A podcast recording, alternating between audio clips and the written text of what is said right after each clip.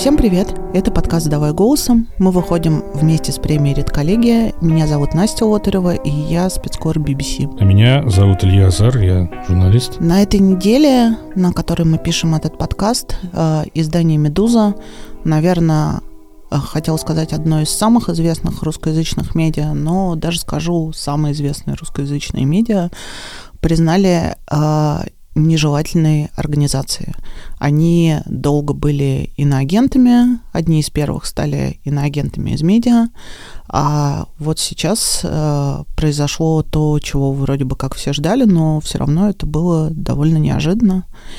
И мы поговорим сегодня с Галиной Тимченко, гендиректором «Медузы», о том, как вообще с этим жить, делать медиа и существовать дальше. Во-первых, хочется сказать, Настя, что самая известная российская медиа это, конечно, новая газета, а не Медуза. Это во-первых. А во-вторых, поговорим с Галиной Тимченко мы, конечно, не только о нежелательности, но и обо всех самых животрепещущих вопросах из мира журналистики. Тем более, что с Галей в «Медузе» и в «Ленте.ру» я работал. Так что обсудить нам будет что. Здравствуйте, Галина. Здравствуйте, Илья. Здрасте. Здрасте, Настя. Несколько ваших небольших таких интервью прочитал после новостей, да, признания нежелательной организации. Вы очень неохотно, да, отвечаете на вопрос, почему сейчас, э, за что. Но, тем не менее, казалось, что к началу этого года как-то закончилась э, зачистка, все вроде кто уехал, кто посажен, да, но вдруг в январе э, вот ваш статус, э, сахарницы выселили, МХГ ликвидировали, и, может быть, это подготовка к какому-то новому этапу, когда уже окончательно хотят со всеми разобраться и начать какой-то, я не знаю, не ядерную войну, но что-то более серьезное. Ну, смотрите, э, я всегда ужасно неохотно даю всякие прогнозы, потому что вот прогнозистов, чё-чё, а прогнозистов здесь развелось. Просто, как говорил бывший технический директор Лукат Медиа, как говна за сараем. Вот. Поэтому, э, как бы, я очень неохотно даю прогнозы, э, во-первых. Во-вторых, мне, в общем, совершенно все равно, я уже говорила это когда-то, какого цвета была машина, которая меня сбила. Ну, то есть вот прям совсем, пусть менты разбираются с этим, если могут. А, вот. Но если говорить серьезно, а, то еще в позапрошлом ноябре мы с Колпаковым, это главный редактор «Медузы», мы с Колпаковым сидели и составляли очередной а, катастрофический сценарий. У нас традиция такая есть, каждые три месяца мы обновляем катастрофические сценарии и план действий. При ядерной войне есть? А, есть хуже. Сейчас расскажу, если будет интересно. А что может быть хуже? Ядерная война – это не прямая угроза нашей, нашей, нашей профессии, прямая угроза всем. Это про другое немножко. Вот. Так вот, а, мы когда обновляли вот этот вот э, наш сценарий катастрофический, я говорю, так, подожди, подожди, стоп. Вот давай подумаем. Значит, мы э, нас признали в апреле 2021 иноагентами. Значит, и э, потом пришли за всеми. Ну, просто совсем за всеми. Там за блогерами, за журналистами профессиональными, за медиа-менеджерами, за шоуменами, за всеми. Вот давай подумаем. Это вот Почему так происходит? Потому что одно дело, когда ты довольно крупных медиа, крупные медиа пытаешься заткнуть. Ну, там новая газета, ну, там вот это вот все. А другое дело, когда ты просто идешь и косишь всех это вот чтобы что. Я говорю, давай я представлю, что если бы я была Путиным, а все знают, что вообще я как бы идеальный злодей. У меня в голове страшное количество чудовищных э, планов. Вот, я была бы идеальный злодей. Они, конечно, злодеи опереточные в, в каком-то смысле. Вот, я говорю, вот если бы я была Путиным, зачем мне затыкать вообще всех? Если бы я готовилась к войне, мне бы не нужен был ни один голос. Я бы оставила только голос пропаганды. Значит, будет война. И, в общем, на самом деле, со своей маленькой-маленькой вот этой вот колокольни оказалась права. Точно так же и здесь. Если за нами последуют другие, то значит это новый виток войны, мне кажется. Ну, это без прогноза, это мои ощущения. А что с остальными жуткими сценариями? Какие еще жуткие Ну, смотрите, а, а, до этого неинтересно рассказывать, потому что эти сценарии мы начали разрабатывать до признания нас иноагентами. И потом как бы так все и сбылось. То есть из всех плохих был худший. потом я, мне в какой-то момент это надоело, и я попросила нашего технического директора, нашего аналитика. Говорю, парни, сделайте-ка теперь вы сценарий, потому что, ну, как бы, когда ты делаешь одно и то же, ты немножко в коридоре. Мне нужно ваше видение. Вот, они пришли такие грустные, говорят, знаешь что, мы, наверное, тебе настроение испортим. Все плохо. Вот. И представили мне сценарий. Значит, как сейчас, это называется у нас лягушка в молоке сценарий. Ну вот, в смысле, когда до признания нас нежелательными, когда медленно нагревают, и э, все сжимается, сжимается, сжимается. Я это называю по-другому, но это ну, лягушка в молоке. Значит, дальше сценарий прямой атаки на медузу. Да, ну когда прям вот совсем идет такое прям ну, на уничтожение. Третий сценарий катастрофический, технологический.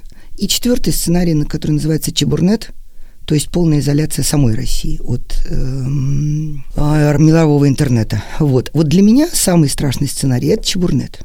Вот. А все остальные сценарии так или иначе doable. Вот. Но они, я говорю, что вы хотели меня, собственно, расстроить? Ну, как бы все понятно, что все плохо, все будет еще хуже. Я говорю, давайте я вас расстрою. В этом сценарии нет одного штриха финального, когда нам нанесут такое количество ударов, что это будет несовместимо с жизнью, когда медуза умрет. Вот вы должны это дело просчитать. Вот, тут они погрустнели. Вот, ушли на неделю думать. Вот, вернулись и сказали, ты знаешь, умрем, когда захотим. Вот. И это, в общем, радостная весть последняя. А раз уж вы сами про Чебурнет сказали, а э, думаете, это вообще реальный вариант? Вот если бы не началась война, я бы сказал, что нет, ну не совсем же они э, уроды. Ну нет, совсем уроды. Могут, ну, могут. Война идет уже? Могут. Ну, начнется, может, если начнется новый этап войны, если им нужно будет прям все совсем, э, как это, тотальная мобилизация и все остальное, могут. А вы сейчас э, говорите, что ничего неожиданного не произошло, что угу. вы к этому были готовы, да, там и так далее. Угу. И все-таки, а как изменится работа с авторами, особенно теми, кто в России, у вас их много, пожалуй, больше, чем у да. кого-либо, и э, многие же работали и принципиально э, хотели это делать под именами. Да, э, вот, значит, э, пока план самый простой. Поговорить с каждым из них, и это займет время. А так же, как когда нас объявлены агентами, мы тоже говорили с каждым автором. Вот. Ну, в этом случае не с э, разовыми внештатниками, а с теми, кого называют contributor writer, да. Вот. А нужно поговорить с ними со всеми и вообще-то оценить сложность проблемы. Потому что сейчас, вот так сказать за всех я не могу. Я точно знаю, например, что Антон Долин сказал, что тогда смысл моей работы теряется. Я обозреватель «Медузы». Точка. Как бы что бы ни было, я с вами. Вот. И еще несколько таких людей есть. Но мы должны, во-первых, они должны дать нам информированное согласие. У нас, слава богу, еще полгода назад Галя Арапова, Центр защиты СМИ, составила для нас такую памятную записку, инструкцию, что чего кому грозит в этом случае. Мы готовились к нежелательной организации. Вот. А обсудить со всеми штатными и внештатными сотрудниками это. Посмотреть как бы размер катастрофы, а дальше принимать решение. Вот пока так. При этом вы даете свободу выбора условно автору даже из России работать на вас, если он э, хочет это делать. Поясню, потому что, ну, мы все с вами знаем издания, которые просто заблокировали эту возможность, ну, при любых обстоятельствах. Или уезжайте, или... Ну, я думаю, что мы все-таки поскольку мы все-таки про работу, да, больше, то мы, конечно же, даем возможность такую. Точно так же, как когда нас объявили на агентами, мы сказали, ребят, смотрите, вы должны принять для себя решение. Это решение должно быть максимально информированным. Вот мы подготовили два документа срочно. Вот консультация э, Центра защиты СМИ, вот консультация Чикова, вот две большие редколлегии. И это, пожалуй, это впервые в истории, когда мы сказали, мы не разойдемся, пока мы все, все вопросы не... То есть никакого тайминга, говорит, коллеги, не было. И тогда я сказала, что, ребят, если кто-то из вас поймет, что эти риски для вас чрезвычайны, вы не можете на это пойти. У меня к вам только одна просьба, со всей любовью, ну, пожалуйста, решайте быстрее. Потому что чем быстрее вы решите, тем быстрее у меня будет информация вообще, сколько у нас денег, сколько нам жить осталось, как мы э, дальше будем двигаться, потому что, ну, как бы э, время против нас. Ну вот. И вот сейчас будет то же самое. То есть мы соберемся, посмотрим, потом составим списки, вот, рассчитаемся с теми людьми, а такие будут, кто, может быть, решит нас покинуть. Вот. И тогда уже будем что-то планировать, исходя из реальности. Вот. Но ведь при этом, насколько я знаю, когда началась война, «Медуза» решила эвакуировать всех своих корреспондентов, которые до последнего времени работали в России. Угу. И были люди, которые не хотели уезжать, и, Но они хотели я понял, работать, да. вы их фактически уволили. Нет, мы их фактически не уволили, мы сказали, что, ребят, смотрите, рано или поздно ситуация сложится так, что вам придется уехать из России. Мы это прекрасно понимаем. Мы просто тогда были уверены, что нас назовут иностранными агентами, и через пару месяцев мы будем нежелательными, если не экстремистами.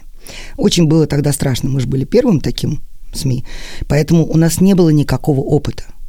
Поэтому сказали, выбирайте. Люди выбрали это как бы это их свободная воля. Мы никого не увольняли. Это был свободный выбор человека. Нет. Я остаюсь в России, и я боюсь работать в «Медузе». Ну, например, таким образом мы потеряли заместителя главного редактора. И я понимаю. Ну, еще не совсем поэтому, но неважно. Вот. То есть они не хотели остаться в России и работать на «Медузу»? А, такого разговора я не, лично я не слышала. Это было, может быть, да, но, скорее всего, нет, но я, нет, я опасаюсь, как бы у меня семейные обстоятельства, поэтому я оста, э, остаюсь, и как бы у меня нет, я боюсь. Окей, не вопрос. Рассчитались, со всей любовью обнялись, поплакали и разошлись. А сейчас вывезенный журналист, я вообще просто сейчас думаю, вы а, всегда обычно исходили из эффективности, всегда это подчеркивали, все это mm-hmm. там на рынке знают, но а, сейчас журналисты, которые выехали, многие выехали резко потеряв mm-hmm. все, не подготовившись там и так далее, а, как вы будете сейчас их эффективно увольнять в случае такой необходимости? Она всегда бывает. Честно скажу, не знаю. Будем сидеть и обсуждать соглашение сторон и все остальное, потому что, как бы, безусловно, конечно, это все будет с компенсациями, с тем, всем, но мы прекрасно понимаем, что вернуться в Россию часть из них не может. Часть из них еще может, потому что закон э, вот этот вот, по которому нас назначили нежелательной организацией, мы можем сейчас расторгнуть отношения с человеком, выдать ему официальную бумагу о том, что он расторг. И даже если его, например, оштрафуют, помочь ему заплатить штраф, выдав, опять же, бумагу, что наши все отношения прекращены. И на этом как бы все закончить. Это возможно, никаких проблем с, с возвращением в Россию, если они не захотят, будем обсуждать. Я честно скажу, это довольно патовая ситуация. Мы, конечно же, в углу, потому что сказать человеку уходи в этой ситуации, когда у него виза, а, гуманитарная виза или виза, там, ну и так далее, это довольно сложно. Но если человек захочет уходить, во всяком случае, все а, совершеннолетние половозрелые, у многих даже дети, дети есть, то есть они могут просчитать свое будущее, поможем. Ну, как бы понятно, что если кто-то не захочет, например, у него близкие в России, и он боится, ну, как бы, что я могу сделать? Я не могу отвечать, к сожалению, и за сотрудников, и за всех их э, близких родственников, детей, бабушек, мам, ну, не могу. Физически, просто у меня сил нет на это, и финансовых средств нет. Ну, вообще, «Медуза» вот в наших иммигрантских журналистских кругах как раз ругают за жесткость. То есть я знаю, недавно человека уволили, вы, э, корреспондента Нет. в Риге. Нет. Прям ни, никого не увольняли? Мы никого не увольняли. Есть один человек, которого мы перевели он работает тоже корреспондентом, но в другом отделе, и этот человек спустя два месяца пришел и сказал, я хочу уволиться. Мы сказали, окей, а как же твоя виза? Этот человек сказал, ой. Мы сказали, тогда вот, на тебе все неотгуленные дни, ты сейчас в отпуске, у тебя есть, по-моему, 31 или 38 неотгуленных дней, за это время нужно что-то решить, возвращайся с каким-нибудь решением. Мы тебя не увольним. Ну, репутация у вас очень жесткая компании. Я сам, собственно, был уволен в свое время из «Медузы». Ну да, не надо бросаться в редакторов стульями. Не будешь уволен. Давайте скажем, что это все-таки преувеличение. Уже стул. Я слышала стаканчик для карандашей. Стул, стул. В смысле? Обожаю. Какой, вы что, серьезно сейчас говорите? Серьезно. Я же помню разговор с тобой. Никакого стула не было? Ну да. Не знаю, ты мне сказал, когда я спросила, чем ты кинулся, что ты не помнишь, так что, возможно, и стул. Ты пнул стул так, что он полетел туда. Вот. Так что извини. Ну, слишком легкие стулы, стулья нашей редакции «Медузы». Моей вины здесь нет. Э, а почему э, не пойти по пути проекта, не, проекта и не ликвидировать юрлицо, чтобы ни у кого не было формальной привязки? Ты понимаешь, в чем дело? Это игра Catch Me If You Can. да, то есть поймай меня, если сможешь. Значит, у «Медузы» вот здесь, в Латвии, 9 лет, а, хорошей кредитной истории, хорошей налоговой истории.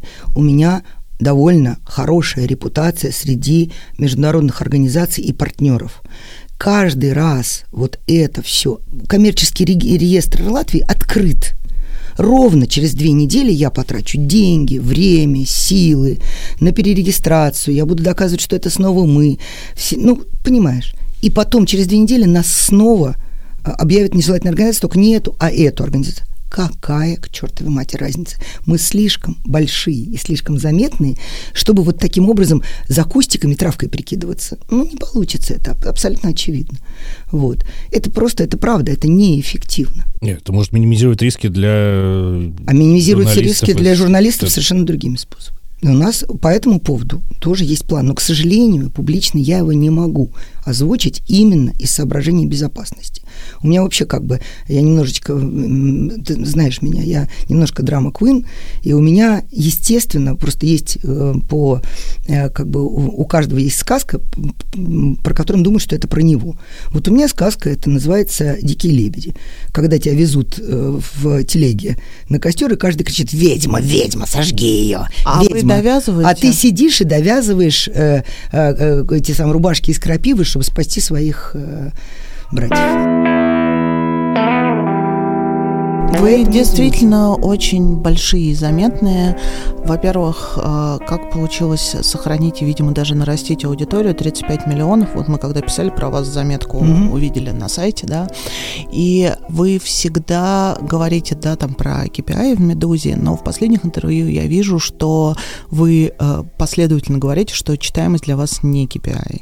Угу. Что сейчас KPI никогда. и как э, планируете с этим походить? Смотрите, ну на самом деле KPI были только для начальников отделов.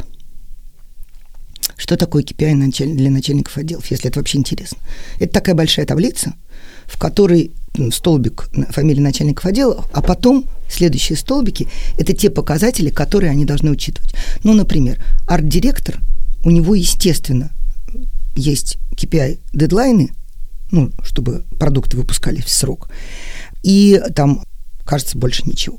У начальника отдела новостей это а, не снижать количество выпускаемых новостей ниже, чем на 15% за квартал. Вот, и все, и выпускать там точно в срок, т -т -т -т -т.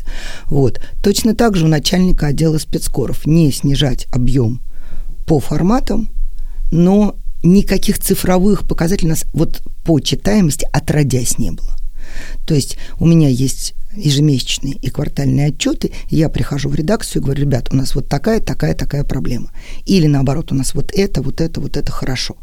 Вот но никогда я не говорю, сделайте так, чтобы ваш текст прочитали столько-то. У вас из 35 миллионов улетает на следующий месяц 5. Вы не расстроитесь? Я, конечно, расстроюсь и начну анализировать. Моя редакция-то здесь при чем? Журналисты вообще ни при чем. Это не их забота.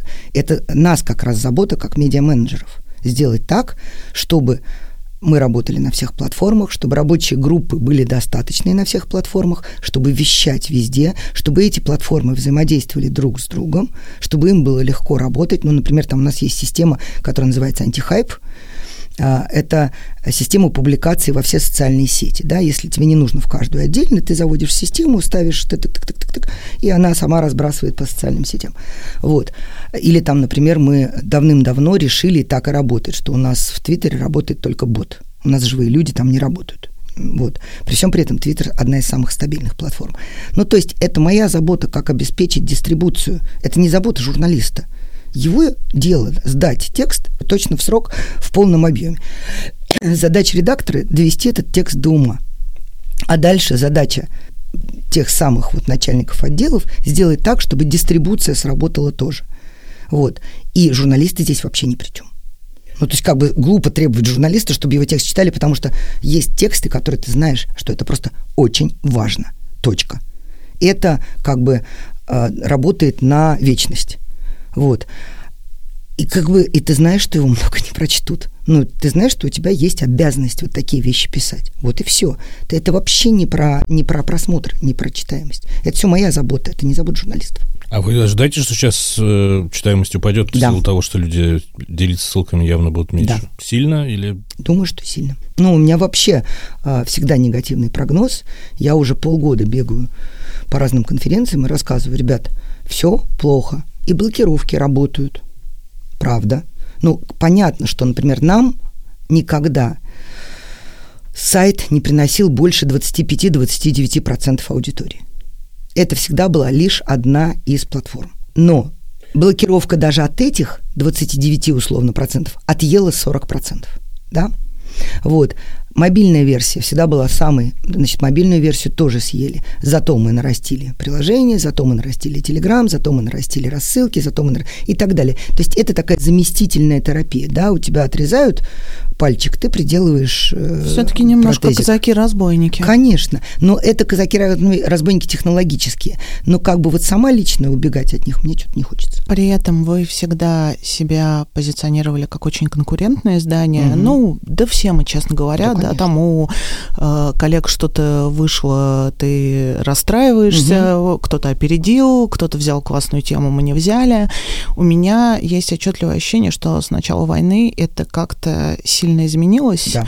А, во-первых. А во-вторых, стало допустимым работать не просто вместе, а с...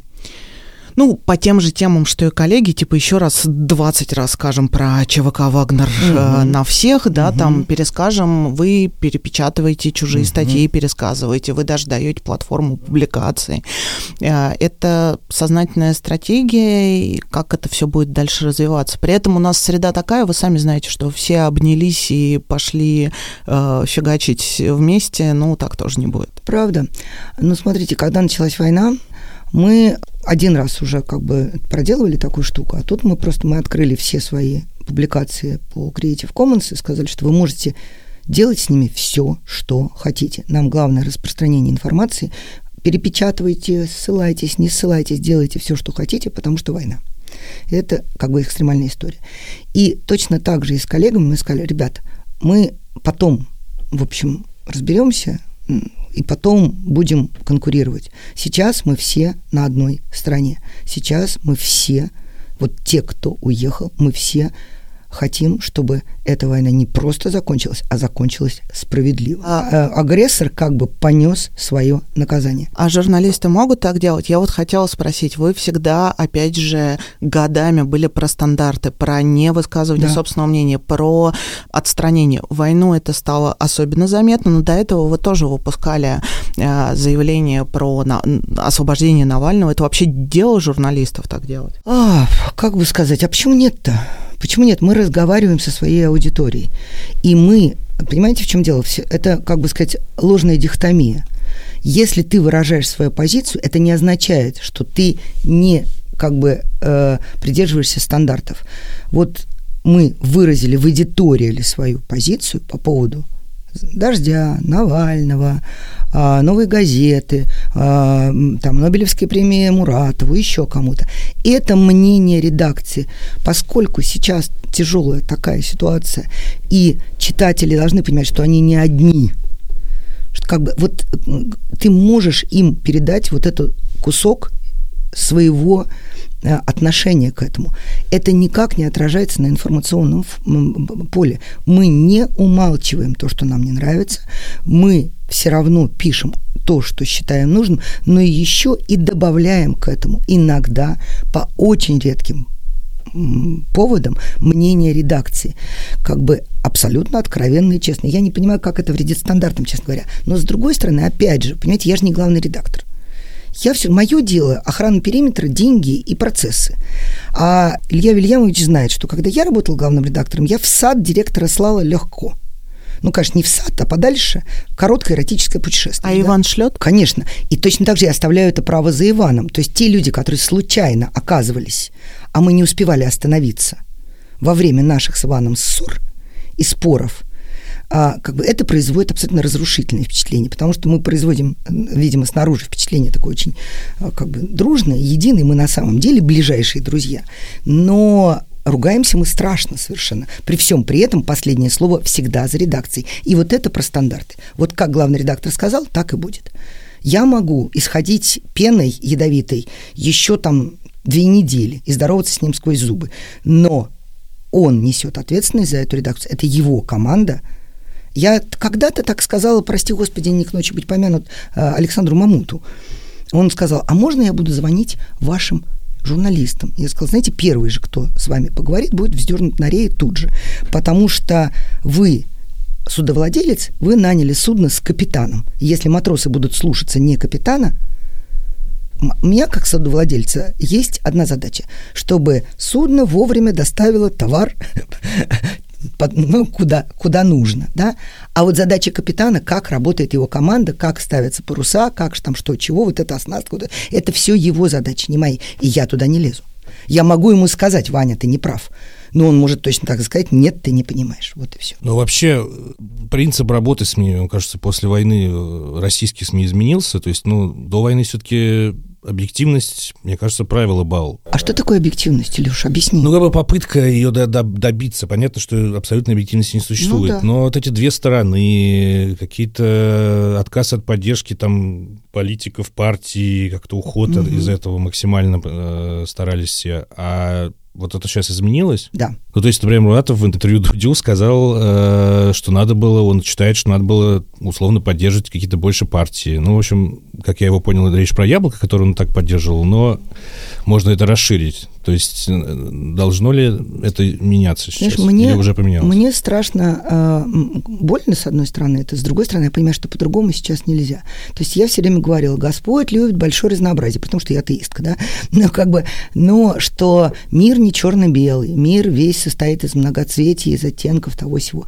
К сожалению, сейчас мы де-факто, хотим мы этого или не хотим, мы оказались в черно-белом мире ну, как бы мы пытаемся как-то там расцветить его хоть чуть-чуть чем-нибудь, очеловечить немножечко.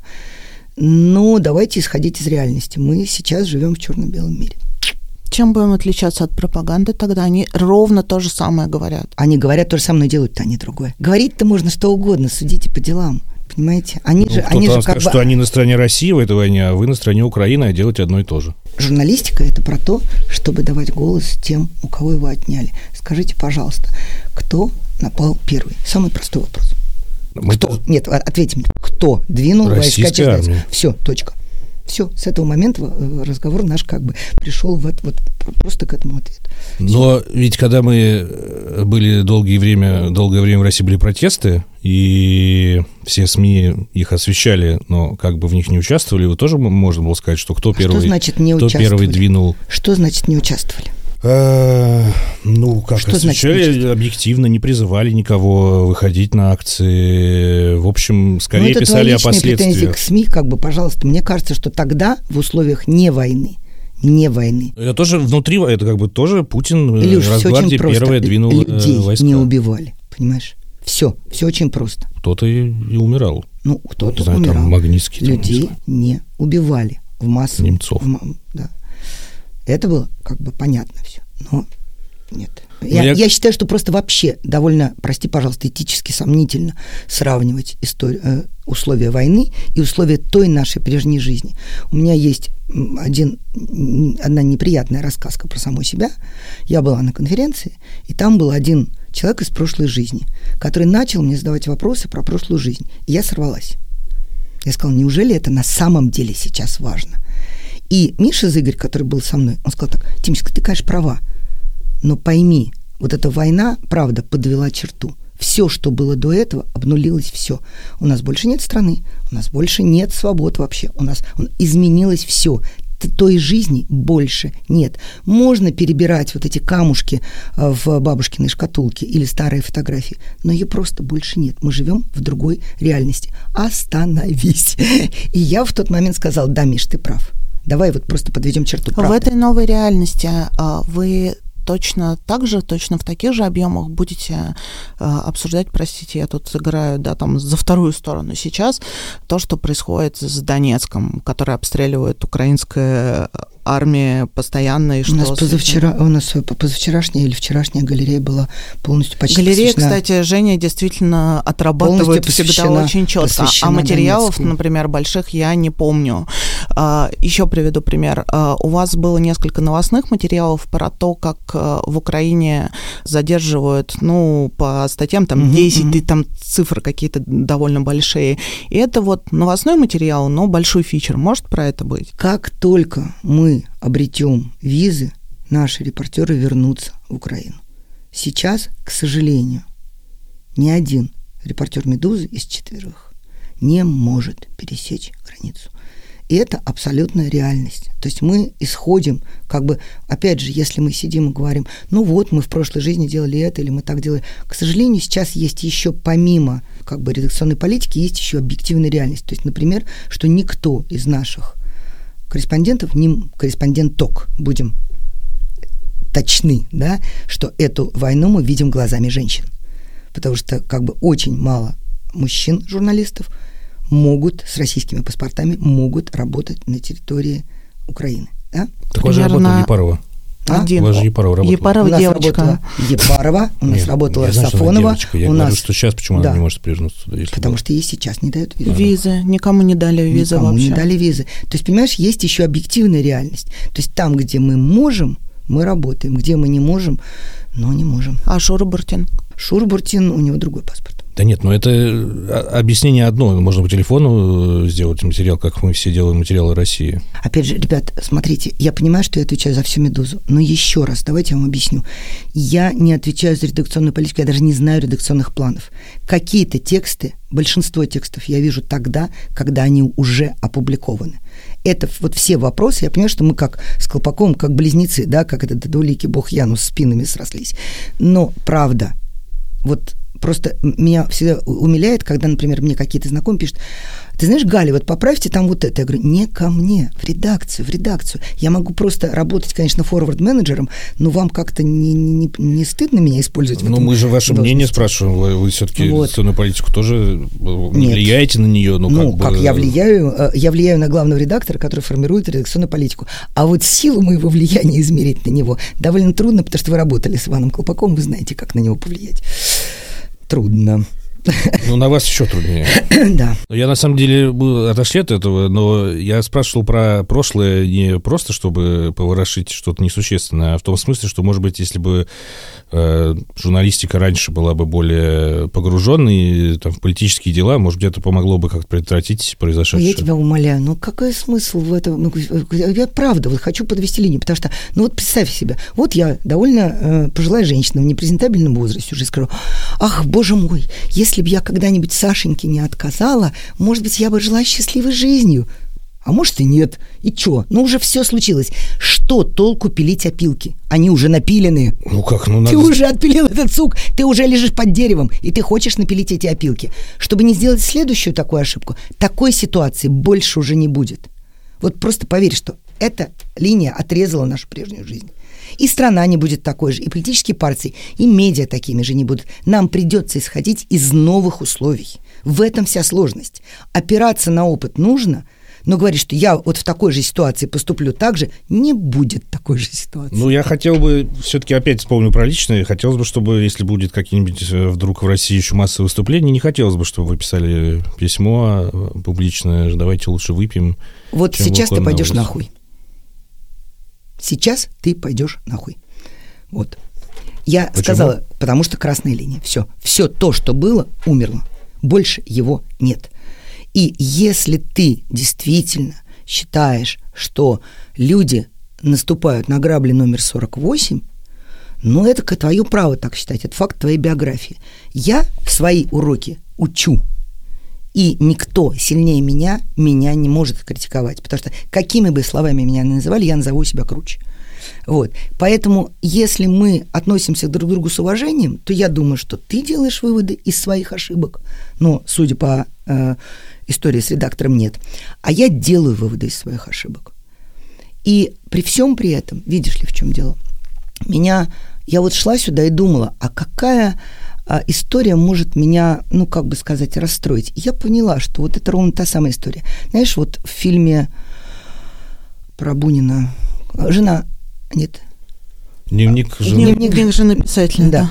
Вот. Так вот, там, значит, Иван Алексеевич лежит в травке и говорит, я, говорит, знаешь, за что большевиков не люблю? Они какие-то скопцы. Вот когда ты любишь женщину, ты ее любишь всю, с истериками и ляжками. А им все идеал помогает. Илюш, не будь скопцом. Да, бывают ситуации, когда ты совершаешь чудовищные ошибки. Ты потом себя грызешь за это очень долго. Я за эту ошибку заплатила двумя инсультами. Понимаешь, я считаю, я расплатилась. Я умирала два раза после этого. Потому что я каждый день грызла себя. Каждый день я просыпалась и начинала плакать. Каждый день я засыпала и закрывала голову подушкой, чтобы не вспоминать это. Я за это заплатила. Забудем. Все, я и живу дальше. Если ты хочешь жить там же по-прежнему, живи. Я живу дальше. Подвели черту, ушли. Вы говорите о целях и принципах существования да. издания «Медуза».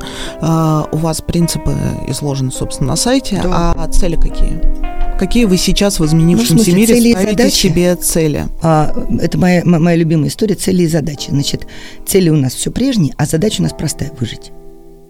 Сейчас мы находимся вот в ситуации, когда мы точно знаем, что мы должны выжить. Это такая вот задача. Следом за ней будут несколько решений, да, которые будут вести к выполнению этой задачи, несколько действий.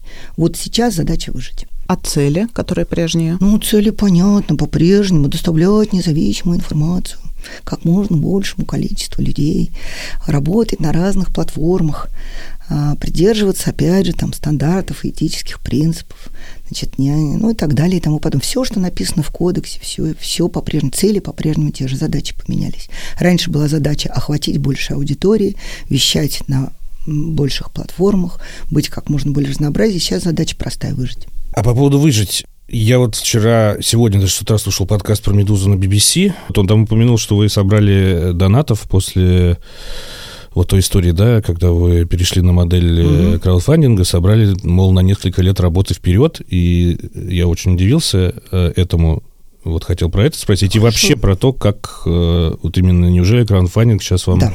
Сейчас расскажу. Вот смотри, получилось как 24-го, значит, нас объявили иноагентами. Значит, поскольку до этого мы, опять же, вернусь сейчас назад, прости, можешь меня упрекать. До этого мы два раза готовились к краудфандингу, но ни разу не запустили его. И поскольку мы были уверены, что, например, дело Голунова надолго, то мы хотели собирать деньги на то, чтобы делать проект Голунов. Но его в этот день как раз вводили. Значит, наш технический директор залез в нашу краудфандинговую программу и выяснил, что все устарело. И он сел за, за, за двое с небольшим суток, а, заново все переписал. Через неделю мы запустили краудфандинг. Вот. Значит, э, я звонила во всякие благотворительные организации. Говорю, ребят, пожалуйста, посоветуйте. Алене Мешковой звонила, там, я не знаю, там Шерговой звонила, ну, как бы всем звонила. Вот. Говорю, посоветуйте. С одной стороны, мы должны быть прозрачны. Абсолютно, да. С другой стороны, я прекрасно понимаю, что как только я обнародую цифры, но они э, сделают все, чтобы э, как бы наш краудфандинг накрылся. Вот. И как бы я знаю несколько таких способов, очень легко. Что делать? Вот. Но когда я начала смотреть в цифры, у меня, конечно, отвисла челюсть. Мы, правда, значит, совокупная цифра людей, которые поддержали нас финансово, это 177 тысяч человек. Вот. Из них 35 тысяч – это рекурренты те, которые платили нам каждый месяц. Бешеные цифры, честно говоря. Вот. Из От многих миллионов всего 35 тысяч курентов? Да. Это дикая конверсия, Илю. Вот. Значит, а, при всем при этом у нас а, было несколько людей, которые регулярно слали нам довольно большие деньги. И тут как бы вопрос в среднем чеке, ну, понятно, все как всегда. Вот. Мы до этого никогда не проводили краудфандинговую кампанию. Мы сделали все наоборот. Но поскольку, когда нас объявили на агентами, мы сократили наш бюджет на 40%, то я сидела прям как дракон на золоте и говорила, денег нет, денег нет. Вот, то есть мы в мае сократили зарплату э, всем, а вернули мы зарплату начальникам в декабре. То есть мы в мае сократили, в июне мы вернули тех отдел, поняв, что краудфандинг перекрывает это. В июле мы вернули журналистам, в сентябре мы вернули начальникам отделов, себе вернули в декабре. Вот. Ну, потому что мы зарплаты тоже резали, понятно, э, пропорционально. То есть те, у кого двое детей, больше 10%, у кого один ребенок 20%, всем остальным 30%, начальство отрезало себе все на 50% зарплату. И, в общем, вот мы там 7 месяцев жили на 50%. Нормально. Ну вот. Поэтому за счет этого краудфандинг шел, а расходы я не возвращала. За счет этого я смогла накопить какое-то количество денег. Вот. И поэтому, да, конечно, у меня есть запас. И он весь краудфандинговый? Он весь краудфандинговый. Это то, что запас. А то, что не краудфандинг сейчас, а гранты, как все у всех, это идет на операционную деятельность, потому что у грантов всегда есть очень жесткая, а, жесткий тайминг, и ты должен эти деньги потратить вот в этот срок. Поэтому все, что краудфандинг, я на этом сижу по-прежнему – на этой кучке. Вот. А все, что гранты, я трачу. Вернуться к коммерческой модели есть шансы, с вашей точки зрения? Я хочу. Я хочу. Смотрите, мы все довольно как бы просто. У нас в английской версии работало полтора человека. Реально полтора человека. Вот. Значит, мы поняли, что английская версия может развиваться. Мы наняли туда четверых людей. Значит, теперь там пять с половиной человек. Вот. Значит, мы наняли четверых. Мы начали, а, мы увидели просто по цифрам, что после того, как Медуза объявили иностранным агентом, мы выросли, а после того, как началась война, выросли больше, чем в шесть раз. Вот. И после того, как началась война и ввели, были введены финансовые санкции, к нам пришли наши друзья из немецкого издания Crowd Reporters и сказали, ребят, а давайте попробуем развернуть ваш краудфандинг на Запад. У вас же есть английская версия. Давайте расскажем западным читателям, что это такое. И они нам помогли а, с краудфандингом, потому что у них у самих есть большой опыт, они живут на краудфандинг. Они нам помогли. Огромное им спасибо, они совершенно фантастические парни. Вот. И мы развернули краудфандинг на Запад. И я же ходила, простите, э, говорящей головой, головой работала месяц. Вот, про нас написали все возможные западные издания, э, немецкие, норвежские, шведские, голландские, американские. Вот. И краудфандинг с Запада пошел, потому что очень простая история. У нас было 35 тысяч человек, которые каждый месяц нам жертвовали для того, чтобы миллионы людей могли нас читать. Пожалуйста, встаньте на их место. Пожалуйста, заместите их. Встаньте на их место. Их больше нет. И люди встали. Из Норвегии. 16 тысяч человек сейчас нам донаты дают. Вот. Регулярные. 16 тысяч человек. Вот. На Западе. Вот. И поэтому теперь краудфандинг идет с Запада. Вот. Вот такая вот плохая бизнес-модель. Так вот, возвращаясь к бизнес-модели. А значит, мы так сделали с русскими читателями. Когда мы поняли, что краудфандинг состоялся, мы открыли кит. Мы сказали, ребят, чем мы можем сказать спасибо? только открыв маленькое медиа из трех человек, которое будет вам рассказывать, как выжить в сломанном мире. Это еще до войны. Мир сломался. Климатический кризис, правые у власти, популисты, тын дын дын дын Да Все. я уж донатор, да. я а, знаю. А, ну вот, спасибо. Вот. И как мы открыли кит, как спасибо. Точно так же мы сделали с английскими. Мы расширили контент, сказали, что уж раз вы нам даете деньги, вот мы вам отчитываемся контентом. И сделали рассылку, которая называется The Beat, свекла, вот, а, про вторую рассылку про страны, которые соседствуют с Россией. Я не люблю слово постсоветские, потому что это уже, ну, как бы очень устаревшее слово. Страны, соседи России. Вот. И, значит, вот таким образом мы говорим вам спасибо. Вот. Я хочу расширить английскую версию, хочу нарастить еще больше аудитории. Как только аудитория приблизится к полумиллиону, мы сможем начать размещать там баннеры через программатику. Вы думаете, интерес, э, ну и знаете, не спадает? Ну, а после войны-то, наверное, точно спадет? Ну, наверное, спадет, но люди вообще-то как бы очень к своим привычкам-то хорошо относятся. Если ты привык читать одно и то же издание, ты так и будешь его читать. Если ты получаешь рассылку, которая став... Э, тебе окей. Не, я про иностранных читателей говорю. Иностранные точно так же. Если они нас читают, они нас читают. Да? Ну, как бы никто же не читает одно медиа. Ты же знаешь, что есть эта волшебная девятка, да? Вот.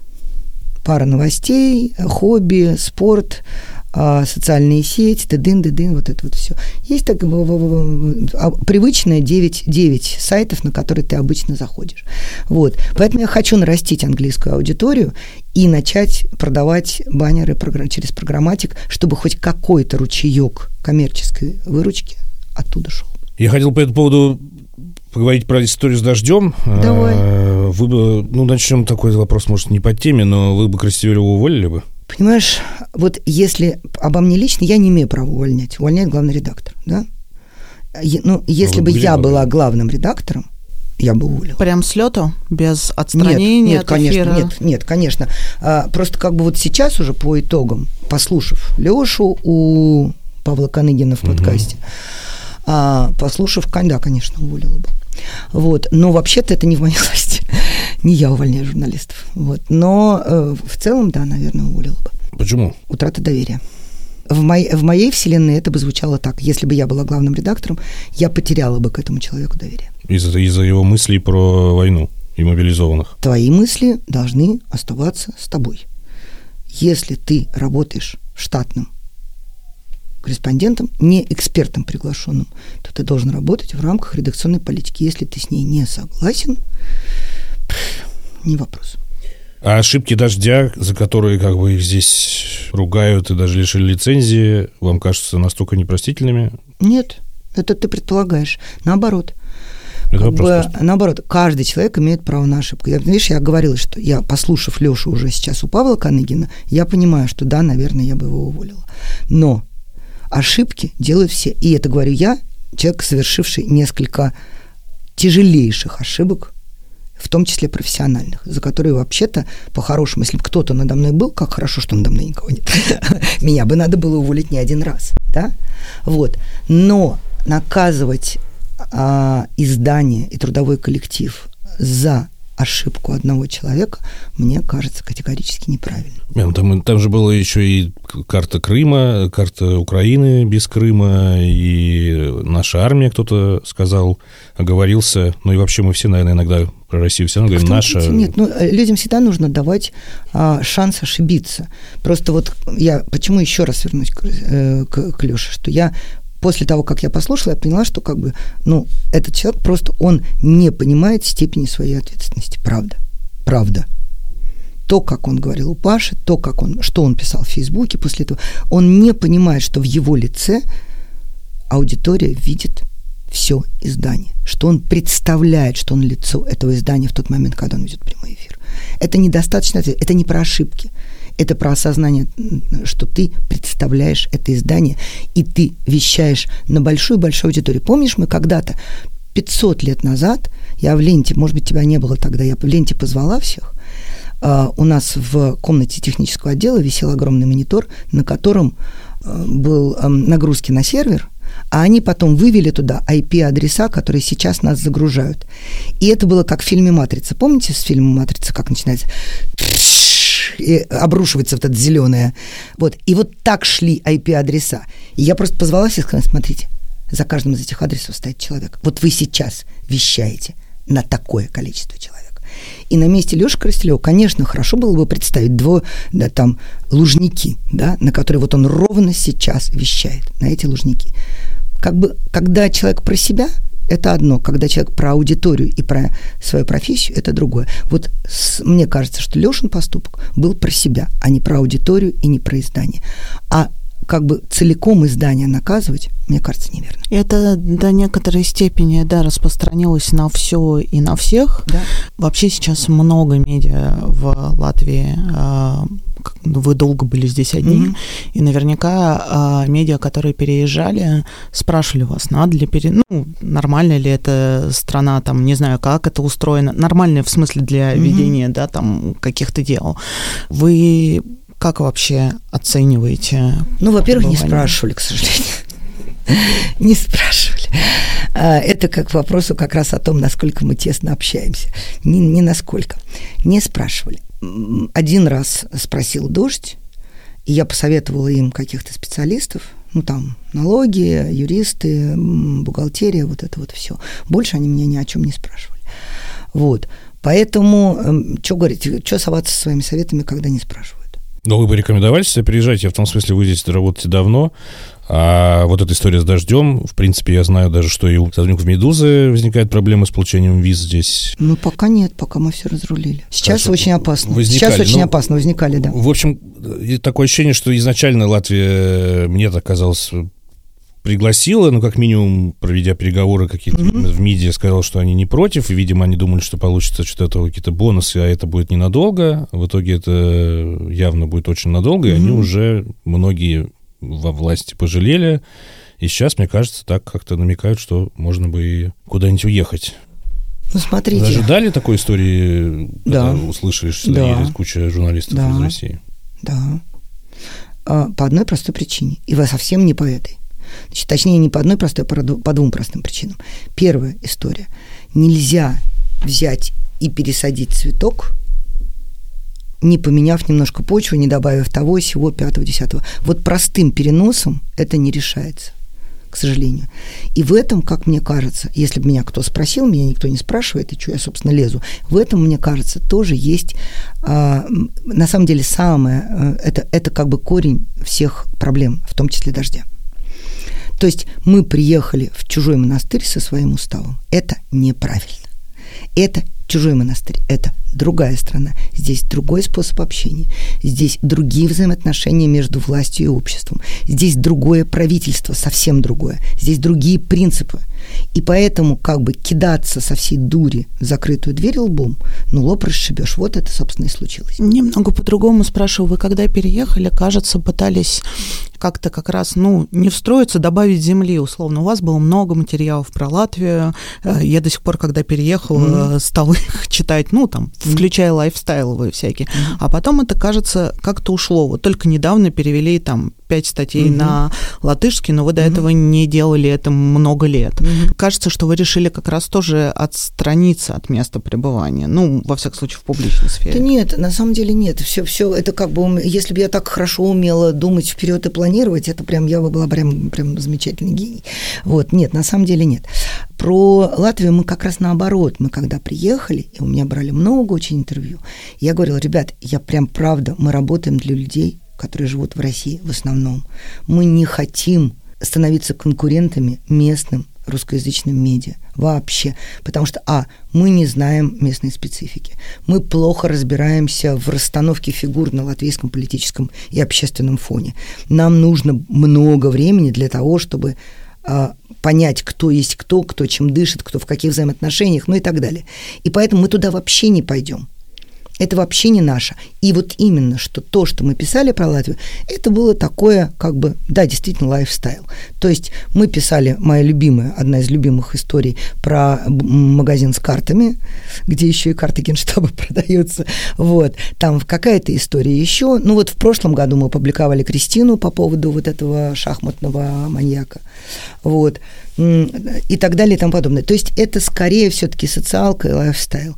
Потому что, правда, я- мы не чувствовали себя э, достаточно компетентными для того, чтобы делать какие-то большие журналистские материалы.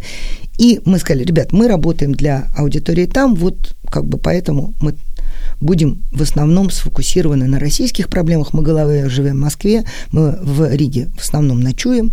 Вот, целый день мы головой в Москве. Нет, не было такого, что мы отстранились, не отстранились, нет. Просто после, когда э, началась ситуация с дождем, и когда к годовщине войны, мы поняли, что нам было бы интересно поработать э, с латвийскими э, журналистами именно как с людьми, которые могут адаптировать наши э, репортажи и наши расследования для э, м, публики, которая читает на латышском языке. Ну, то есть это чтобы вас, не дай бог, не, не постигла та же судьба. Нет, абсолютно. Ну, Абсолютно. это У меня как-то 8, так. 8 лет безупречной репутации за спиной. Какая? Ты думаешь, 5 текстов и спасут, я тебя умоляю. То есть я уже, э, как сказать, э, я, я уже такая старая, что я уже самому могу выбирать, кому нравится, кому нет. Вот. Ну, абсолютно нет. Это, это в чистом виде эксперимент. Понимаешь, в чем дело? Я прекрасно понимаю, что вот э, есть такое искушение за каждым движением видеть какой-то план. Ну нет, ты же работал, ты знаешь. Ой, а давайте, слушайте, по приколу, ну давайте, слушайте, интересно, а интересно, а как отреагируют? Ну давайте сделаем, давайте. А это сложно? Не, не сложно. А как отреагировали на э, репортаж репортаж э, Саши, если не ошибаюсь, Севцовой про памятник. Ну, абсолютно нормально абсолютно нормально. То есть не было никакого, никакой волны хейта, ничего абсолютно не было. То есть, ну, как бы, и точно так же на эти а, статьи на латышском языке, точно так же. Я вот из, ну, из того, что я слышала, и то, что мне пересказывали, я говорю, о, нормально, интересно, все. Ну, так то, что вы, вот вы говорите, что вы писали про Россию, думали про Россию, да. как бы российская СМИ в Латвии, ну, грубо говоря, да, русскоязычные, да, в принципе, да. для России. Да. Но вот тоже же как раз в этом сейчас обвиняли, что они не стали латышским СМИ, а Илюш, еще были... раз, война. Всему этому есть одна только причина – война. Если бы на дворе был 2014 вегетарианский год, все было, прошло бы нормально. Война. И у Латвии огромная граница с Россией. И Латвия вообще-то находится на первой линии ракетного удара. Ну, поймите вы это. Очень людям тяжело, очень нервно. Как бы никто не обязан нас принимать с распростертыми объятиями. Нам придется с этим смириться, нам придется завоевывать их доверие, нам придется а, играть по, по правилам, которые приняты в этой стране и так далее и тому подобное. Ну, то есть, понимаешь, немножечко с наскока не получится. Это, ну, как бы, говорю тебе, как человек, который девятый год этим занимается. А я тут видел еще, пока готовился, что это вот э, поэтесса, общественный деятель э, Лиана Ланга, да, которая очень здесь э, против mm-hmm. России, и, и в том числе СМИ, которые сюда приехали. Mm-hmm. И про вас тут сказала, что, пробыв здесь 8 лет, Тимченко до сих пор не нашла в себе достоинства говорить по-латышски в Латвии. Не, не выучили язык? Я, я хорошо читаю на, на, на латышском языке, но с разговором же здесь довольно тяжелая история, да, то есть потому что это моя учительница латышского языка, Зана, она всегда смеется и говорит, мы вот же хитрые. Вы мы, мы с вами тренируем русский язык, потому что каждый раз, когда ты со своими латышскими друзьями пытаешься хоть что-то произнести по-латышски, они смотрят на тебя и говорят, господи, не мучайся, уже говори по-русски. Ну, это очень смешно, потому что, да, действительно, языковой практики нет, во-первых. Во-вторых, конечно, на каждой техне наздравствуешься. Но интервью – это вещь ответственная. И, конечно, я бы, например, даже на английском бы интервью не давала. Потому что очень хочется быть точный и точно понимать смысл слов, которых ты говоришь. А то, что вот сейчас э, большинство, и вы тоже, и большинство СМИ, да, существует так или иначе в большей или меньшей степени на гранты там, западных правительств, западных фондов, и вообще, мне кажется, все-таки в большую зависимость попадают от э, Запада, возьмем это в целом. Это как-то угрожает э, их существованию, их вот какой-то редакционной политики и прочее? Нет. Нет. Ну, надо просто, как бы, вот голова не для того, чтобы ею только есть. Ну, как бы, есть люди, которые а, просто вот, вот просто поверьте, что есть люди, которые дают деньги медиа просто на то, чтобы медиа жили. Называется core support. То есть на основную деятельность. Точка. Есть люди, которые, конечно же, очень хотят, чтобы вы что-то там такое конкретное делали. И если вы мыслящий человек, то вы говорите, вот здесь условия кабальные, а вот здесь это те организации, которые относятся к этому понятно. Мне понятны эти условия. Окей, Здесь вы говорите огромное вам спасибо, но до свидания, а здесь вы говорите огромное спасибо, здравствуйте, все, все очень просто. Кажется, что сейчас на этом поле много конкурентов, ну, все вынуждены теперь все время просить, искать там и так далее эти гранты, ну, потому что все любые э, модели, да. они исчерпаны. Да, да, вы абсолютно правы. А модели монетизации российских медиа больше не существует. Просто в природе не существует. Ну, еще война идет год, и большая, я просто помню очень эти конференции в начале, mm-hmm. где все чуть ли не впихивали, да, там какие-то эти гранты, там, и все остальное. Интерес сейчас пропадает. Знаете, я не могу сказать, потому что у меня просто нет опыта такого, что я могу сказать, что интерес пропадает. Нет, как мне кажется, нет. А, но а, Смотрите, если уж мы заговорили про э, гранты западных международных организаций, в том числе правительств, то как только началась война, я разговаривала с некоторыми представителями и Европейского Союза, в частности, там, Еврокомиссии, и, так далее, и с некоторыми представителями международных организаций. И я задавала им очень простой вопрос. Ребята, вот сейчас вы выделяете срочную помощь для того, чтобы журналисты выжили, выехали и начали производить контент. Дальше что? Что будет дальше? По каким критериям вы будете решать, давать деньги, не давать деньги. Они говорят, подождите, подождите, нам бы сейчас вот срочно помочь. У нас люди эм, как бы... Я говорю, да, но можно у вас там одна часть будет срочно помогать, а вторая часть будет думать, а что дальше-то? Как жить дальше? Вот сейчас настал этот момент, когда несколько уже людей за, за прошедшую неделю меня спросили, а вот мы думаем, как э, жить дальше, нет ли у вас там каких-то там мыслей по этому поводу. Просто опять же, Евросоюз точно так же, как и мы. Мы же очень долго примирялись вот с этой ситуацией, что мы в экстремальных условиях, нам нужно решать все быстро и очень быстро. Евросоюз до сих пор с этим как-то не очень хорошо взаимодействует. У них со скоростью всегда. Может быть, это и хорошо. Они там как бы со всех сторон взвешивают и продумывают решение. Уж что говорит, даже решение о поставках вооружения Украину, понимаете, там 9 кругов ада пройдет, что уж говорить о нас. То есть хорошо, что они в эту сторону начали думать. А как дальше быть? А по каким критериям определять, а что делать. Ну, когда-то решат. Наше дело продержаться до этого времени. А не ставятся ли для этого каких-то особых условий? Потому что упомянутые уже Ильей и Лилиана Ланги, например, э, требовала от дождя, э, ну вот это ее позиция, что дождь должен собирать на ВСУ. Вы все время там говорите, говорите, но есть там конкретные действия. Вы можете поставить на сайт э, в числе прочего, я видела у вас проекты гуманитарные да. и там про сборы генераторов, донаторов, mm-hmm. про помощь там украинцам mm-hmm. в России. Да. Можете поставить призыв на донатить ВСУ? Где, ну, я бы сказать, категорически была линия? против. И, я объясню почему. Потому что даже в глазах российского а, правительства и даже в глазах вот этого вот ужасного человека по, по имени Евгений Пригожин мы прикрываясь идеологией пацифизма, разрушаем российский строй. На самом деле журналист, когда берет в руки оружие, он перестает быть журналистом в любом случае. Я, правда, не а, считаю, что если какие-то ветви власти или какие-то истории не работают, то журналист должен нести ответственность за всех. Вот в тот момент, когда все Э, не знаю, там люди, обладатели, неважно, латвийских, итальянских, русских, таких паспортов, одним миром будут собирать деньги на оружие, Бога ради, пожалуйста, это личный выбор каждого. Требовать от институциональной э, организации, чтобы она собирала деньги на оружие, это не, как это сказать, не мудро, скажем так. Это свидетельствует о том, что человек не понимает того, что такое средство массовой информации, что такое независимые медиа.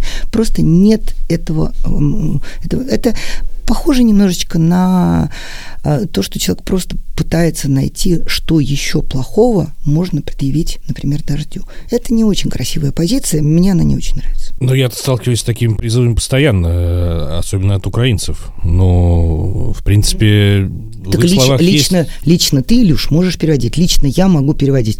Но медиа, ну, как бы в этом смысле, ну, ау. Вот мы тут записывали новогодний выпуск, обсуждали итоги журналистики в 2022 году, и некоторые наши э, соведущие высказали оригинальную, на мой взгляд, мысль, что э, хотя Кремль пытался уничтожить все независимые СМИ, то, в общем, у него этого не получилось, потому что те СМИ, которых были в России, выехали и, в общем, неплохо пересобрали себя, кто-то и, и, и работают, и не хуже, а есть еще и новые СМИ, которые появились, и они тоже хорошо работают, что, мол, даже лучше как бы ситуация с российскими медиа, чем она там была, не знаю, в ковидный год и постковидный. Ну, это wishful thinking, она не лучше, конечно.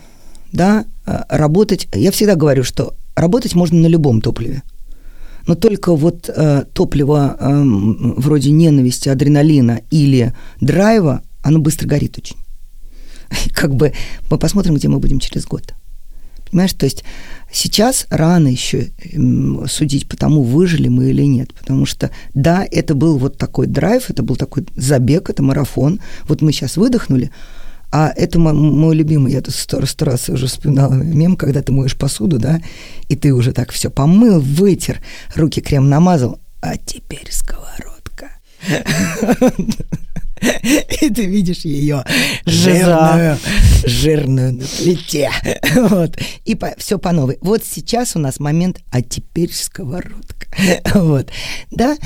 И поэтому, безусловно, появились новые хорошие медиа. Безусловно. Всегда, всю жизнь я говорила, вот в России медиа-менеджеров хороших маловато, а журналистов вообще прямо, вот наливай да пей, много хороших журналистов, прямо блестящих журналистов. А индустрию добивают. Понимаешь, в чем дело? Здесь не, дело не в том, что не появляется хороших текстов. Дело не в том, что нет людей, которые честно пишут. Много этого всего. Нет механизма. Отрезают нас от аудитории. Дистрибуции дистрибуцию разрушают. Смотри, «Медуза» вещала там на, предположим, ну, если скромно, то девяти платформах, да, ВКонтакте. Забанили, удалили, т-т-т. А это была огромная аудитория. Ну, одноклассники, маленькая аудитория, ну, для «Медузы» маленькая, но вообще-то там, главное, что мы туда не прикладывали никаких сил. Там были свои люди, которые там что-то делали. Нету. Фейсбук, понятно, и алгоритмы, и то, что Facebook мета объявлена экстремистской организацией, отрезала какой-то э, кусок, да, это та самая сочетанная травма, но только всей индустрии в целом. Инстаграм, понятно, это та же самая история. Понимаешь, то есть э, сайты все заблокированы. Так или иначе, они перегораживают вот этот поток аудитории, который раньше, ну уже не говоря про то, что большинство медиа очень большую часть трафика получали с агрегаторов новостных. Да? Яндекс Новости. Где они теперь? Воу, бай. Вот. А, даже Google News. И то, понимаешь, то есть алгоритмов мы не знаем, выдача э, новостных заголовков идет по нам непонятным принципам. Вот. То есть так или иначе ручеек аудитории пересыхает, что означает, что вообще-то впереди очень тяжелые времена. И журналистика есть, индустрии нету. Нету каналов дистрибуции, нету оригинальных технических решений, а, нет возможности бороться вот с этим монстром, который глушит все. Понимаешь, ты все время работаешь немножко как в вату. И когда меня, например, там некоторые очень, как бы сказать, такие мечтательные люди говорят, как вы собираетесь воздействовать на аудиторию, которая находится под влиянием пропаганды? Я честно говорю, ребят, у меня есть несколько миллионов аудиторий, которые отчаянно нуждаются в наших новостях, которые засыпают и просыпают с нами. Можно вот те небольшие силы, которые у меня есть, я направлю на то, чтобы эти люди не чувствовали себя одиноко. Для, для того, чтобы у них было издание, Ого, которому то они есть привыкли. задача переубеждать в первую очередь не стоит. Вообще не Хороший стоит. Вообще не стоит. Я говорю, задача выжить. Это в том числе и поставлять информацию тем людям, а их много, их миллионы, которым она очень нужна. Но мы как бы, мы не всесильны, к сожалению. Давайте исходить реально как бы из своих ресурсов. Мы же понимаем, что вот ситуация такова, она довольно драматичная. То есть есть много хороших журналистов, но очень качественного контента в разных форматах. От подкастов до видео. Тексты, инфографики, невероятные проекты, фотографии потрясающие. Все хорошо. Разрушены пути коммуникации. А нет опасения, что из-за этого, может быть, не сейчас, а чуть позже, опять же, этот чебурнет, если Мгм. будет, что мы превращаемся в э, иммигрантские, Есть, иммигрантскую прессу. есть такое опасение. Есть такое опасение, правда. И правда, у меня, опять же, волшебной таблетки нет. Сейчас я думаю про это, насколько могу, но у меня нет волшебной таблетки, я не знаю, что с этим делать. Вот, вот с чебурнетом это совсем тяжело. Понимаешь еще в чем дело? Здесь есть такая довольно, с моей точки зрения, интересная история, но, может быть, опять же, это вызовет и у слушателей, и у вас резкое неприятие. Российский интернет очень долго был территорией свободы. Он вырос большой, красивый, и у этого есть хорошие и плохие стороны. Хорошие стороны какие? Вот китайский интернет, он сразу его в клеточке растили. И поэтому его довольно легко управлять. Российский интернет вымахал здоровенным детиной. И вот сейчас, значит, они пытаются его как-то запихнуть в клетку, всем то рука, то нога, то он пробивает эту клетку, то он ломает и так далее. То есть в этом смысле это неплохо. Что в этом плохого? Российский пользователь интернета привык получать все по щелчку. Вот так. Раз и все. И все у тебя есть. Ты в доступе абсолютно все. И сейчас, когда для того, чтобы пробиться к информации, а информация, заметим в скобках, тяжелая, Два а, лишних клика. травматичная, а, травматичная, тяжелая, нужно каждый клик как известно, отнимает у тебя 10-15% пользователей. Два лишних клика минус 30%, три лишних клика минус почти 50%. Привет. Вот уже у тебя и ушло все. И поэтому вот это самое еще тяжелое, что сказать, ребята, да, теперь информацию добывать, для того, чтобы добывать, не хватит одного клика. Нужно делать больше кликов, нужно взаимодействовать, нужно загружать, нужно учиться. Никто не хочет учиться, и я тоже, в том числе, не то, что я такая хорошая. Вот, и я тоже не хочу VPN задолбали. Включи Конечно. российский, чтобы посмотреть российское, Абсолютно, включи. Да. Но я, я вот точно так же а, а, кликаю по привычке там, ну, условно, на коммерсант. Опа, а, значит, вот все, и ты говоришь, да ладно, я пойдусь без этого. Но без нас можно прожить на самом деле, да? Тем более, что те люди, которые сейчас в России, им нужно выбрать жизненную стратегию. Им нужно выжить точно так же. У них есть дети, мамы, папы, бабки, детки, семьи, квартиры, машины, вот это профессии, все остальное. И э, выбирать, как бы рисковать или не рисковать, я понимаю, что многие из них выберут не рисковать, и кто я такая, чтобы их осуждать. Нет, это нормально. Поэтому вот ровно с этим и придется бороться. А как выглядит ситуация, когда вы решите перестать работать, э, закрыть «Медузу»?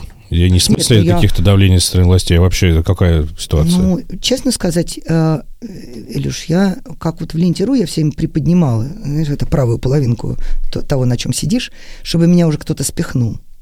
Вот, потому что я как бы устал. И в результате мне пришлось самой встать и сказать, пожалуйста, Иван Сергеевич, пожалуйста, я больше не могу. Вот, э, ну, я тоже, наверное, больше не могу. Э, ну, просто сейчас во время войны я не имею права, я себе, себе напоминаю этого э, героя из рассказа э, Аркадия Гайдара, да, которого поставили типа Честное на пост. слово. Да, и он стоит как дурак, уже все ужинают дома с родителями, а он все под этим фонарем, под дождем стоит. Вот я сама себе этого чувака напоминаю. Вот. А, ну, правда, я как бы, ну, как война, если, когда и если война закончится, я, конечно, встану и иду. Я больше не могу. Вот, а Медуз пусть живет, ну, как бы она будет другой какой-нибудь, здоровье, с новыми начальниками, с новыми руководителями. Пусть живет, пусть делает, что хотят, но можно я немножко поживу своей жизнью. Я на этой войне 20 лет. Вот. Я в ленту пришла в 99-м. Вот, я на этой войне 20 лет, я что-то уже устала выглядит как очень мрачный финал подкаста, но я надеюсь, что это не финал. Ну, давайте еще давайте я что-нибудь веселое расскажу. У меня был заготовлен последний вопрос такой, что вы уже давно живете в Риге. Ну. Даже я прочитал в старом интервью, что прилетаете. Ну и вы мне сейчас, собственно, рассказали на входе, что вы как домой возвращаетесь. Да, конечно. В Россию-то мы вер... когда-нибудь все мы вернемся, вот и ты нашел ли вы? веселый вопрос. Нашел. Нет, просто нет. А, могу рассказать вот не веселую историю, но это правда так. Смотрите, значит, есть такая у меня любимая писательница, зовут Маргарет Этвуд. Значит, у нее есть повесть, сейчас, конечно, я вы, вы, вы, выпал у меня из моей старой головы, а, про что она. Значит, есть такая по, по, э, повесть, начинается она великолепно. Значит, был, был психиатр, который э, занимался реабилитацией людей, которые пытались покончить с собой. И вот, в конце концов, э, психиатр покончил с собой. И на его похороны собираются все его пациенты. И вот главная героиня, значит, на этих поминках разговаривает с другими и вспоминает, как она к нему пришла первый раз на, после попытки самоубийства, после выписки из больницы, она к нему пришла на терапию первый раз. И говорит ему, значит, там, вот там, он говорит, подожди, подожди, вот теперь представь, что ты Робинзон Крузо. Она говорит, представила. ну, на острове, да, одна. Так вот, у меня для тебя такие новости. Корабль не придет. Корабль, ребят, корабль не придет. У нас есть две возможные стратегии. Первая – самим начать строить плод и на свой страх и риск. Пытаться вернуться туда, откуда тебя выбросило на этот остров. Вторая – обживаться на этом острове. Заводите пятницу, вот это все, и обживаться на... Дру... Ничего другого тебе не предлагается. И у вас вторая? У меня, конечно, вторая. И я поняла, что, ну, в смысле, я давно для себя сказала, корабль не придет. Потому что я помню, что я же в 2014 году прощалась навсегда. Я ехала, я тогда ездила через Беларусь, значит, мне мой зять загрузил чемоданы, причем он, а, мы это называли тетрис, поскольку лучше него никто ничего не складывает. И когда я на латвийской уже границе открыла багажник, Пограничник посмотрел и сказал, нет, ну такую красоту я не буду разрушать. Ну, потому что там все было идеально. Так вот, еду я, значит, э, уже по Беларуси, уже за Витебском, к Новополоцку еду, и вдруг меня тормозит гаишник. Вот. И говорит, э, я говорю, что я ничего не нарушала, здрасте. Он говорит, нет, ну вы едете и плачете. Я говорю, вы-то как это увидели? Он говорит, что случилось? Белорусский гаишник. Я говорю, ну, у меня неприятности на работе. Вот. А, а это я со своими всеми шмотками, вот это вся 50 лет жизни, значит, там у меня за, за спиной. Он говорит, вы точно дай? А куда едете? Я думаю, сейчас я прям так сказала. Я говорю, к тетке в Новополоцк, поскольку Новополоцк впереди. Вы точно даете? Я говорю, да что тут вы по прямой, прям я уже быстро все. Ну, не расстраивайтесь, езжайте. Пересекаю я латвийскую границу, вот, значит, пограничница мне говорит, ну, такую красоту таможенницы я разрушать не буду. И э, уходит туда, к, в будочку, значит, какие-то документы подписывать. И я подхожу, чтобы ставить, ну, вот, печать на выезд. Ну, вот, и мне пограничник говорит, мне сказали, что вы едете на совсем к нам. Я говорю, да. И он так на меня смотрит, говорит, из Москвы? Я говорю, да. Ну, это 2014 год в нашу глушь навсегда? Я говорю, да. вот. И надо сказать, э, вообще-то я ни разу не пожалела. Ну, как бы правда, мне э, все по-разному бывало, но ни разу я не пожалела, что я. Вот, поэтому я уже простилась, я на этом острове обжилась. У меня тут все отлично, у меня даже есть то, чего нельзя купить. Вид из окна.